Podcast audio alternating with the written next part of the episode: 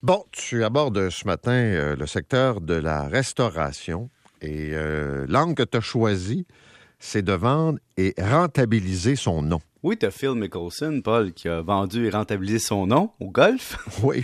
Quelques dollars et il pourra prendre sa retraite aisément. Puis dans la presse ce matin, on, on parle de Martin Junot qui s'associe à Benny Co pour vendre un nouveau burger. Et, et je voulais ouvrir le sujet parce que quand tu te payes une vedette pour mettre sur ton menu, euh, ce que tu veux, c'est modifier l'image.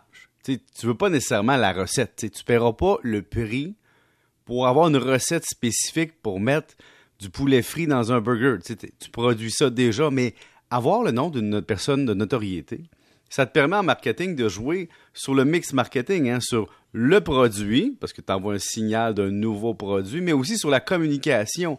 Tu prends quelqu'un qui est associé à, disons, de la plus haute gastronomie en général et tu l'amènes dans l'industrie du fast-food. Mais on donne l'exemple, par exemple, de Louis-François Marcotte avec la cage.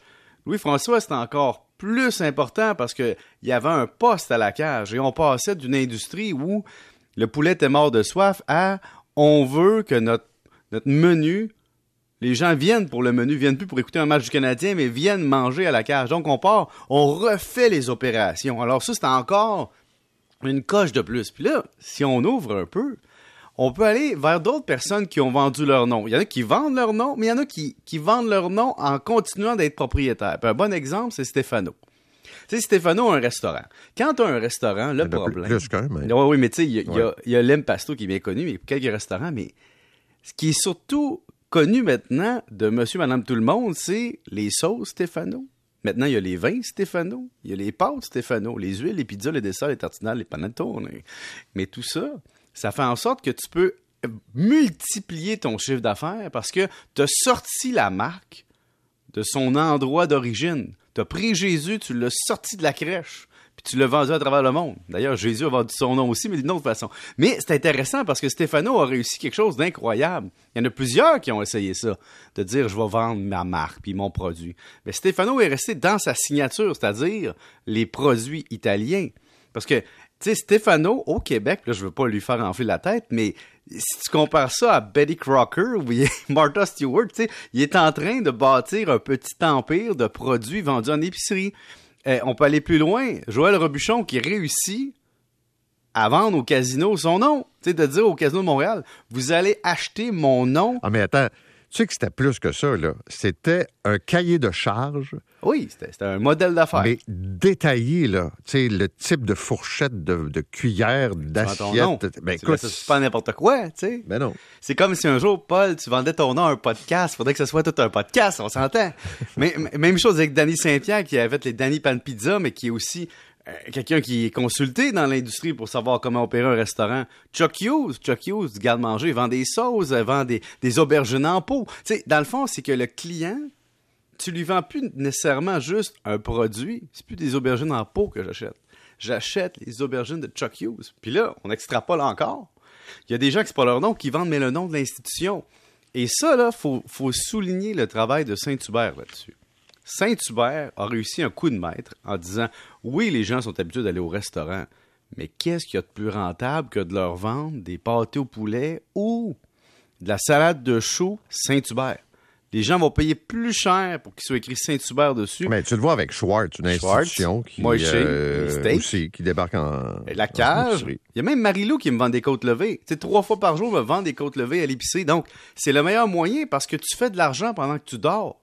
Joe Beef, même chose. Tu sais, de la moutarde, tu peux te dire ce que tu veux, mais il y a plusieurs sortes de moutarde sur le marché, mais la marque devient importante, tout comme le café. Et donc, quand tu es capable de prendre une marque et de la faire vendre par d'autres personnes, ça peut fonctionner, mais il y a des exemples qui ont moins bien fonctionné aussi. Tu sais, Curieux Bégin a eu sa marque, il y a eu des choses qui ont marché là-dedans, des choses qui ont moins bien marché, comme des polpettes, par exemple, et lui-même le dit, garde, on a assez de vendre ça chez GA, je veux faire la promotion des producteurs locaux, mais est-ce que tu peux toujours te battre contre ceux qui ont une production un petit peu plus industrielle? C'est pas évident. Et là, tu peux aussi acheter la notoriété de quelqu'un sur une autre facette. Je te donne l'exemple d'Isabelle Huot. Isabelle Huot, ce qu'elle vend, c'est de la santé. Oui, elle te vend des plats maintenant, mais les plats préparés avec le nom de docteur santé.